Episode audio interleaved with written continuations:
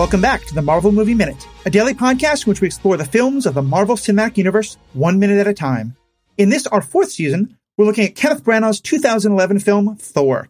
I'm Matthew Fox from the theethicalpanda.com. And I'm Andy Nelson from the Next Reel Film Podcast.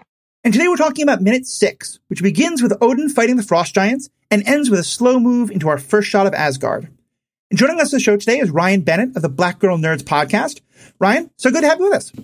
Thank you guys for having me. Any excuse to talk Marvel, so I appreciate it. You guys are you guys are the best, breaking it down minute by minute. So I'm excited.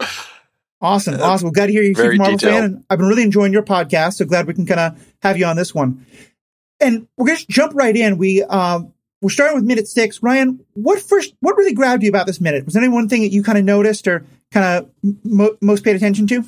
Uh, definitely the action scenes. What I love about Marvel is always the action scenes. So I loved how uh, going back seeing this. I forgot opening up with the with the Frost uh, Giants and having Odin there. That was that was really cool in that moment. Um, but yeah, anything anything action with Marvel has me at the very beginning. Yeah, it's a great thing. Kenneth Branagh has talked about how uh, going all the way back to his movie Henry V, he doesn't like the, you know, kind of big, you see one army on one side, one army on the other. He wants you to be in the midst of the battle, not quite understanding it. Uh, and we're going to talk about that and a whole bunch more right after this quick message.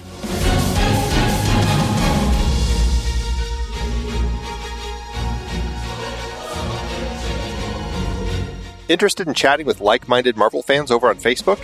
Join our Facebook group, the Marvel Movie Minute Podcast Executive Lounge. We're also on Instagram and Twitter. Just go to truestory.fm slash Marvel Movie Minute and click on the link to the social of your choice.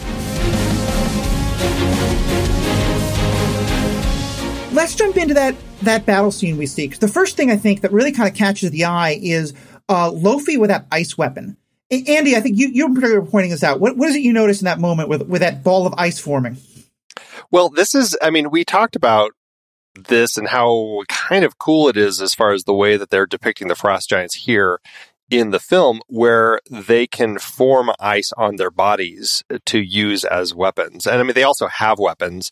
Obviously, we've seen a few of them with some weapons, but they also can form them. And here we see Laufey forming what looks like kind of a spiked ice ball in the palm of his hand and then he hurls at Odin in the distance, and uh, and that's where Odin loses his eye. It's one of those things that I don't think I ever even knew that was actually happening. I just it's such a chaotic fight.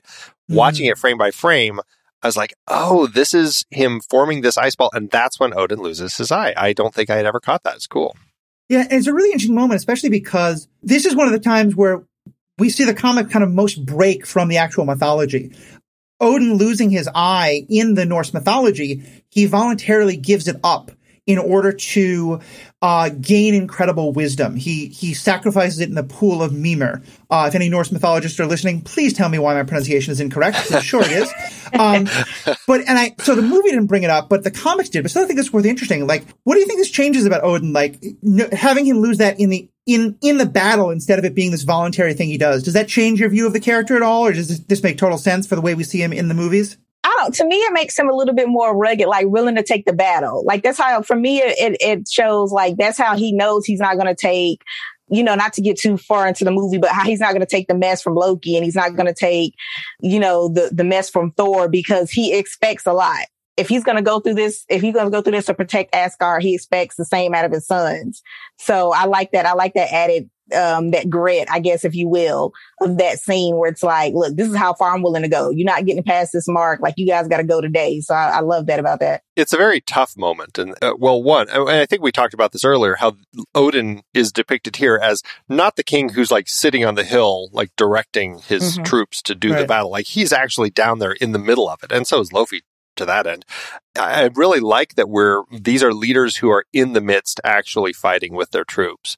And yeah, I mean, it's a, it's a, it's a big moment where Odin is down there. I mean, he couldn't get hurt, and here we see him very much get hurt and lose an eye, and and it's a it's a, a powerful moment. But but I also think it speaks to the uh, kind of the breadth of this war that is raging across not just Midgard, but I mean across all of uh, all of the nine realms. It seems to be, and so it's it's really kind of cool. And so you know, it's interesting with the Norse mythology being kind of this specific thing where he kind of gives an eye up to gain more wisdom. I mean, that sounds like a very kind of mythological kind of way to kind of go about that. But I feel like for a character who's missing an eye and has an eye patch every other time that we see him, I think there's an interesting uh, kind of a warrior strength that we get when we see him with that eye patch, knowing that he lost it in battle. I mean, the other one we know about lost his eye to a cat, but I do get you. yeah, I, not as cool. Not as cool.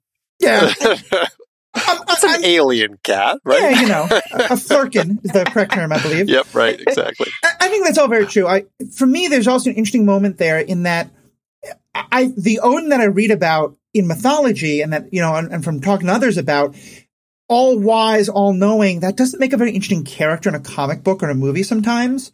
And especially given how much this movie is about the sort of Odin isn't a great dad. Like he kind of all the stuff, you know, I know we're going to get into that later in the movie, but I, to me, it's why that moment is really interesting. I, from what I know about Stan Lee and Jack Kirby and how much they knew about the mythology, they may have had no idea about any of that. But it, whether it's intentional or not, I think it's kind of an, an interesting shift of if this is the all wise Odin, then maybe some some different parenting techniques would have made more sense. So, so moving on from there, um, we also hear that the uh, the casket of eternal winters is the source of their power. Uh, for either of you, Ryanne, I don't know how much you know the comic books, and I know you have. Is the casket something we hear about a lot in comic books? I'm not familiar with it actually. I think the movie was what brought it in for me, um, as far as like knowing about it and and then how important that was and what it actually meant to Asgard to keep that to keep that grasp on that and not let it get away. So, um, but yeah, I'll, I'll defer that the um that to Andy. But yeah, I, I think the movies was the most introduction I got about it. Yeah, it's an interesting element, and uh, again, as I, I talked about in a previous episode, it's so strange that it it was actually Malekith the dark elf who actually had the casket, not the frost giants, because it really makes sense for frost giants to have something that creates an ancient or releases these ancient winters. Uh, so it's it's so funny that they they made that change, um, mm-hmm. or it's mm-hmm. actually smart that they made that change here. It's weird though the way that it's done, and I mean at this particular point, uh, you know, we have since left Earth or Midgard, and now are on on uh, Jotunheim, and um, we we see it once. I mean, once kind of uh, they they you know we see Odin defeat uh, Laufey. We see him at the uh, Laufey's laying on the ground. He's at the end of the spear and everything. It's it's definitely a moment of uh, you know triumph and everything. But then when his uh, Einherjar guard removes the casket from its its stand, it's almost like it was plugged in or something. And I, I guess I'm not quite sure what that's actually saying. Because I mean, eh, Odin says it was the source of all their power. Okay, but literally, like he uh, he lifts it up and it was like plugged into the planet, and it's like the the blue connection disappears, and all of a sudden I'm like, is this you know like is is Jotunheim shutting shutting down now? It's it's a strange way to kind of depict that. I think. Well, I know Branagh later uh, said in his commentary track that he wanted Jotunheim to look like this sad, defeated world and kind of give you the sense of the frost giants as all like the he didn't use this phrase, but the word the, the, word that came to mind to me was like the the high school football player who's 30 years later remembering his past glory. And and so yeah, I, I, I there might be some element of that, especially in that how much it seems like the you know Thor and the Warriors three do a lot better in their fight against them later when we get to it than they do here. So yeah, I can see that maybe they are supposed to be a lot depowered by this point. Well, I mean, not at this point. At this point, they're powered, right? right they're depowered. By point, the, yeah, yeah, yeah. The, this the losing the casket gets them depowered. Exactly. Well, and that's interesting because actually in the art and everything that they had kind of initially created for Jotunheim, um, I mean, because here, you know, when we first cut to Jotunheim, and we see the city. I mean, it looks like a formed city. We see these big towers and what looks like buildings and everything with roads. I mean, it looks like an actual city made of ice. But later, like when, when Thor came back in all the art and everything, it was like a destroyed Jotunheim. Like half the planet was like falling apart and everything. Um, which I guess as we get to those minutes, it will be interesting to see how much of that we see um, from being unplugged, right? Like, right. yeah, I was going to say maybe that was part of unplugging. Yeah. Yeah. Yeah. yeah. Right. The whole planet starts falling yeah, apart. The whole planet was done after that. Yeah. Well, so that's actually kind of a good segue because Odin gives this very kind of flowery, wonderful speech about how they've brought peace to all the nine realms. And now they can sort of just go into full isolation and, you know, to help. Not, he, he doesn't say to help, but it kind of gives that sense of like, we're not going to worry about all those other realms. We're just going back to Asgard and I can't help but think about what we later learn about Ragnarok, you know, and I, I don't, uh-huh. I have uh-huh. no idea to what extent the writers here knew about that. I don't think they probably did, but it's all the stuff Odin says about peace in this.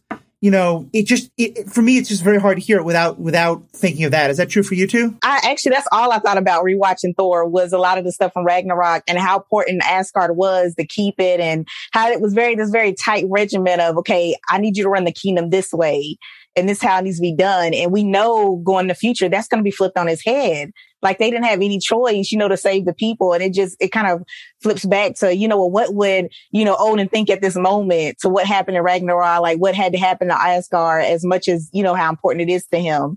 Um, in right. the segment and what it means. Like, yeah, all that, all those scenes from Ragnarok just started running through. By the way, is my favorite Thor movie, by the way, is Ragnarok. Yeah. like all that started running through my head going through this. Yeah, it's it's a it's an interesting thing to have in here. And, and the idea of like, I, I, guess it speaks to, you know, kind of, it ends up making sense if, if this, the last great war ended, which sounds very World War ish. You know, it's this great war. And he says, we withdrew from the other worlds, which again makes it seem like the frost giants had been raging this battle across all the nine realms and um, and and we're trying to take over. Again, we talked about kind of the mustache twirling villains, which it seems that they were trying to make them out to be. But yeah, it seems like now they're going to withdraw from the other worlds, go back home to Asgard, and basically chill and and kind of step out of interacting as much with the other worlds, which I guess makes sense because by the time we return to Midgard, as we've said, it seems like they are now just the stuff of legend and myth. They're no longer oh yeah, those are those people from the other realm coming to stop by. I think that makes a lot of sense. And my own little weird head headcanon that I'll run with is that I like the idea that we're still in some ways him losing the eye grants him more wisdom. And so maybe that's a part of what makes him realize like, okay, maybe this is time to stop. But that's not supported anywhere. So all my own well, canon. But oh, you know what? That's actually a really interesting point. And tying in to to Ragnarok, it's mm-hmm. actually if you if you take that idea of it being wisdom, and we'll talk about this in a later minute, but there's we when we get to Ragnarok, we see the kind of person Odin had been, right? right. When when Hela reveals the ceiling and it's this depiction of all this violence and taking over everything. That could be an actual element of like him gaining this quote wisdom from losing an eye and realizing how awful things can become. And now he's decided to kind of change his ways. That's actually an interesting reading of it. You know, this will mostly be in later minutes, but if either you want to comment uh, now, go for it. To me, it also puts such a different spin on later in the movie. We get both Odin disappointed that Thor is such a like raging warrior and Loki thinking he will please his father by basically doing what Odin did before, you know? And so it, to me, there's this whole element of if, if Odin is, he's worried that Thor is turning into who he was, or if Loki thinks he this is what Odin wants because he knows about whose father used to be, or or anything like that. Yeah, and so it's all traced to the eye. That'd be such an interesting thing if this is kind of where he shifts from Ragnarok Odin to Thor Odin. Yeah, and I thought it was interesting too, just the the idea of like if you have that power as he feels he has once he takes the, the frost giants the first time, do you get too relaxed? Cause yeah. you know, his, you know, his yeah. sons had points. Like you can't just sit around. I mean, you know, just because you won the first war, you know, that doesn't mean that somebody's not going to come and come again or, or try to get into Asgard and retake the throne. So are you just going to lay back and like, Hey, I got this. We got this under control. So nobody's ever coming. So we don't take the fight to them. So yeah, I thought it was very interesting. I, I always like that father son dynamic between all three of them going forward um, because it's always like he wants to just lay back and he's kind of like chill and it's like okay i've had this years of fighting but it's like, is, is that really what you got to do when you're rolling Asgard? you know, it's it. You know, so this question of like all powerful leaders who have great armies and whether or not they decide to, you know, intervene in, in it's totally mythological, fictional, nothing to do with their own world. So nothing to learn there. yeah, definitely topics we'll we'll come back to. Now I know also in this moment we see the Bifrost for the first time kind of Andy, what, what was your reaction seeing that, like, you know, the full rainbow without all the distortion we've seen before? Yeah, because before we only saw it like the earthbound, buried in a dust storm version of the Bifrost when when Thor gets dumped. Um, this is really, you know, the the version through space. I don't know. I I ask myself when I see this, I'm like, it, do do satellites pick this up when it's coming? You know, when when these little things are zip, zapping across the across the sky. Mm-hmm. Uh, you know, I don't know. It's kind of funny, but it's cool. I, I, I like the way that they've ended up depicting this. Um, what they've basically kind of decided is kind of almost like um, wormhole travel, but they're just kind of depicting it in a way that kind of captures that rainbow bridge element of it, which I think is very cool. So I, I like the way that they um, that they made it look here. It's just super cool transportation. That's one of my favorite things about Asgard. Like I was so disappointed. Like we go back to Ragnarok alive. Like I was so disappointed when that changed. Uh, when that wasn't a thing about how they get back and forth. And um, I'm forgetting Idris Elba's uh, character name in in uh, Thor. Heimdall.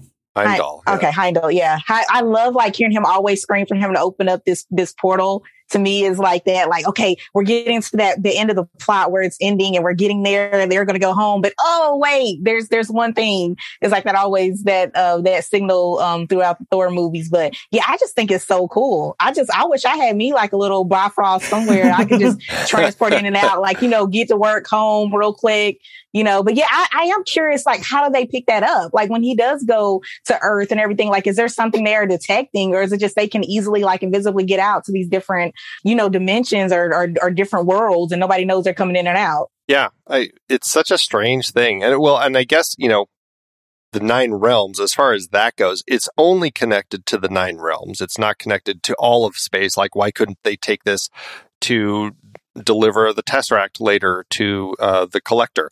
You know, there there are different you know explanations for all that, but from what I've read, the Bifrost only connects kind of this area of the universe that the Asgardians, I guess, are kind of protecting. So, I mean, to that end, it is kind of an interesting little thing that they've created. It's just it is it does always it, I don't know. Things like this get introduced, and then I'm always wondering, well, why haven't they been able to figure out how to connect all these other areas? Like, why do we need these spaceships to zip zip around? You know, but um, I don't know. It's, it's still cool. I think it's a really interesting moment where like the original story and like the the larger story kind of clash because you know the Bifrost is from the mythology, but where the idea was that all of creation was these nine realms you know, and then we take it to the comic books and it's like, okay, there's this nine realms, but then there's Titan over here. And then there's the, you know, planet of the, the Kree and all that over there. And so, yeah, it's an interesting, like, yeah, this, this, this, this idea works in this part of reality, but maybe not transferring all over. Exactly. Yeah. So from there, we kind of get into this, the long lingering shot that takes us into Asgard. We start upside down. It turns like first we see kind of this, this one shot that kind of flips under.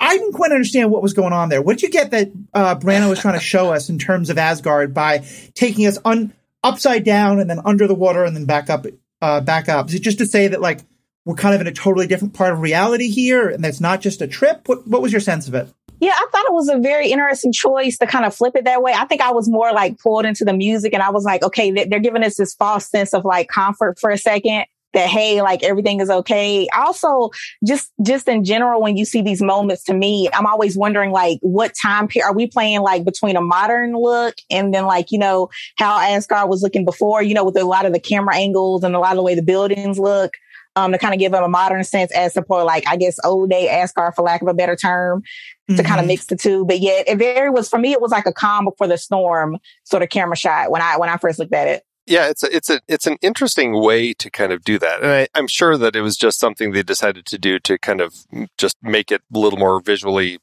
interesting and a surprise as to what you're what you're what how they reveal it right like because you you kind of come in and it's it feels like and i guess asgard was kind of depicted in the comics like a almost like an, an asteroid that's just kind of floating around out in space you know it, it was kind of just a flat flat-ish sort of thing with a mountain and all that sort of thing. So I guess to that end, it kind of, they were mm. maybe trying to pattern it off of kind of the way that it looked in the comics.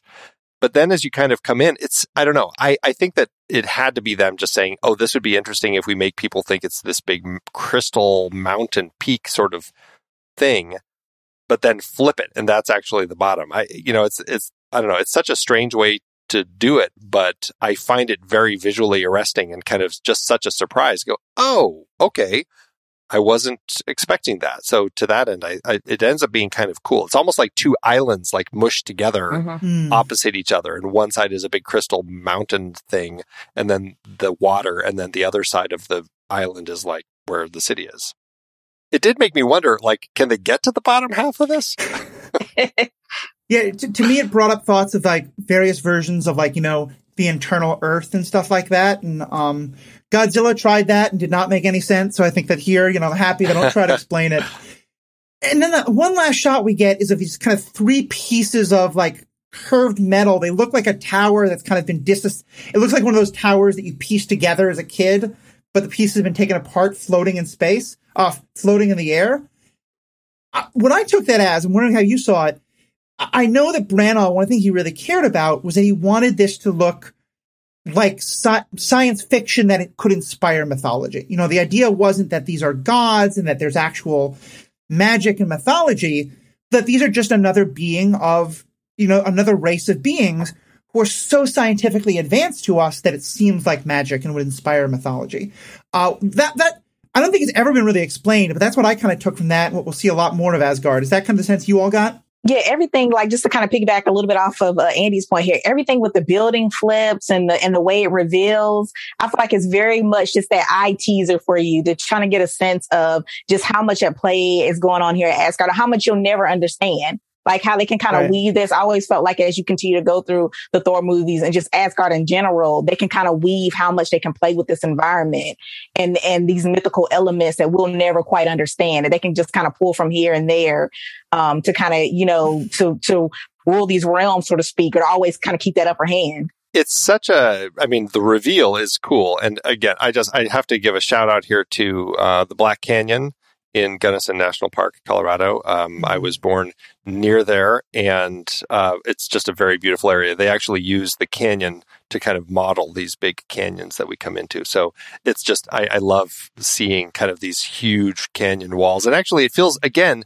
going back to kind of Lord of the Rings ish sort of style that some of this feels like, this epic sense. Having these canyon walls with like city built into the walls themselves feels very Lord mm-hmm. of the mm-hmm. Rings ish to me. Mm-hmm. Yeah. But again, to your point, then you have this weird floating building structure in the background that I've never understood. I've never seen it. I don't recall ever seeing it in either of the other Thor movies, um, so or any of the other times we come back to Asgard. So it'll be interesting as we get to those to see do we are there building floating buildings in the background ever again, or is it just some strange thing? But I do to to your point, Matthew. I like this idea that Branagh had about making this stuff look magical to a point where it, it, it's it's basically taking science to a point where it's beyond anything we understand scientifically, which makes it seem magical, but it really is just a very advanced form of science. So to that end, I do think it's a very cool thing, whatever it is. very much so. Very much so.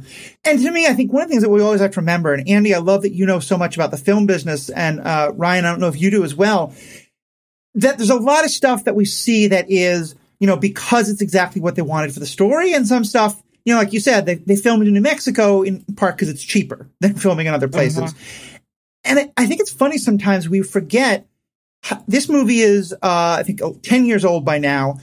We forget just how much special effects have changed in those 10 years, you know? And I, we're really seeing kind of the birth of a lot of the, the CGI and the, you know, crazy effects and, and sets that will by Endgame and all that just be so natural. And, you know, I do know sometimes there's a kind of like, you know, hey, boss, here's this cool thing I can do. Can we put it in the movie somewhere thing? You know, like they're just discovering the new technology and, and uh, not CGI was new, but, you know, big advances being made.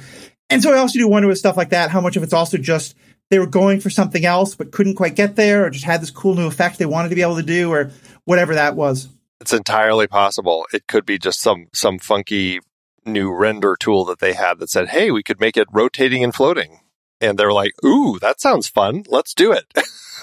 and Matthew, I just wanted to add too, like nothing, I have no idea. Like I, am wanting to know like some of the special effects and stuff they designed to do some of this, um, uh, but it's just when you see stuff like exactly what happened with the Mandalorian and how they create that background and everything and the, yeah. the studio of like screens, you start looking at this like, oh, well, does it have that same shock factor? You know, going back years later, you kind of lose a little bit of that because it gets bigger and it gets bigger and it gets bigger. Um, like you're saying, Endgame, that takes it to a whole other level. When we talk about the scenes and the backgrounds and all the different, mm-hmm. um, areas they had to go to for the different heroes. So yeah, it's, it's, it definitely makes you question like, man, are they getting too big? Like they have to keep coming up with ways for this to be visually stunning because they've done yeah. so much. Yeah, and I know we're going to talk about a scene in, in one of the later, one of the next minutes we're going to get to that is a practical effect instead of CGI, and why that's awesome. I may have to try reaching out to somebody at Whiskytree. Whiskey Tree did all the Asgard city effects. I may yeah. see if I could reach out to them and just say, "What's up with that floating building? Yeah, what was that supposed to be?" Yep. I, yeah. I, would love to get that. So I'm going to see if I can track one of them down and see if they'll hop Please on the show just for awesome. five minutes to talk about it. I, we've had quite a lot to say about uh, a minute where I thought we were going to have some trouble with. This is literally one character who speaks the entire minute, and 30 seconds of it is just move shots. But Ryanne, any kind of last last comments you want to make about this minute? Any last things we didn't get to get into? No, I mean, I think I just think this one for me was just like very visually, like you were trying to take in all the little the little uh, camera shots and and pans and flips and turns. You're like, well, what does this mean? What is Asgard? You know, can I get my own Bifrost? So you know, it's it's, it's, it's a lot of cool elements for this. I, I, just like a Bifrost that takes me to Idris Elba whenever I want. Like that oh, alone oh, would be. Thank you, know. thank you very much. I'm glad somebody said it. I'm glad you put it out there. I'm glad somebody said it. I, am going to complain later about how that beautiful man, a fantastic actor, gets wasted in this movie, but yes, that's a story yeah, for another time. Yeah, yeah. Uh, well, as you said, he gets wasted in all all of the Thor films. I know, He's not nearly used yeah, enough. I'm yeah. an MCU stan, but it's one thing DC has gotten better so far. But uh, that that's a whole other discussion. Andy, what about you? Last comments you want to make? I just think it's a visually um, captivating minute. There's, mm-hmm. um, you know, between a battle and other worlds, uh, Odin losing his eye, Bifrost travel, and the introduction to Asgard. I there's a lot here. I mean, it does seem like there's there's not as much to talk about, but when you look at it, it's like there's so much visually to to kind of just kind of I don't know take your breath away in this particular minute. So I think it's um, uh, yeah, it's a it's an exciting minute. I like it. Definitely, definitely. Well, Ryanne, I'm so glad you can be a part of this. Uh, I'm looking forward. I'm sure our audience is looking forward to hearing you for the next couple of days uh, on the next four minutes of this time that we're talking about. But for people who want more, as I'm sure they're going to, where else can they find you talking about uh, Marvel and Star Wars and all the other stuff you're talking about? Anything for Black Girl Nerds, we have on yo Facebook, Twitter, Instagram, Black Girl Nerds. Um, but yeah, you can find me at November Bear on Twitter. But yeah, mostly just you know trying to find my little minutes to squeeze in on Black Girl Nerds talking about Marvel. And thank you guys so much. I appreciate you guys for having me. Awesome. Awesome. So glad you could join us. Thank you so much. Thank you to you. Thank Andy and to all of our listeners. Thank you all so much and have a great day. Until next time, true believers.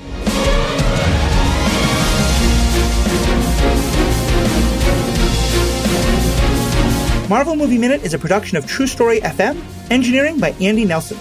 This season's music is One Last Ride by Martin Puringer.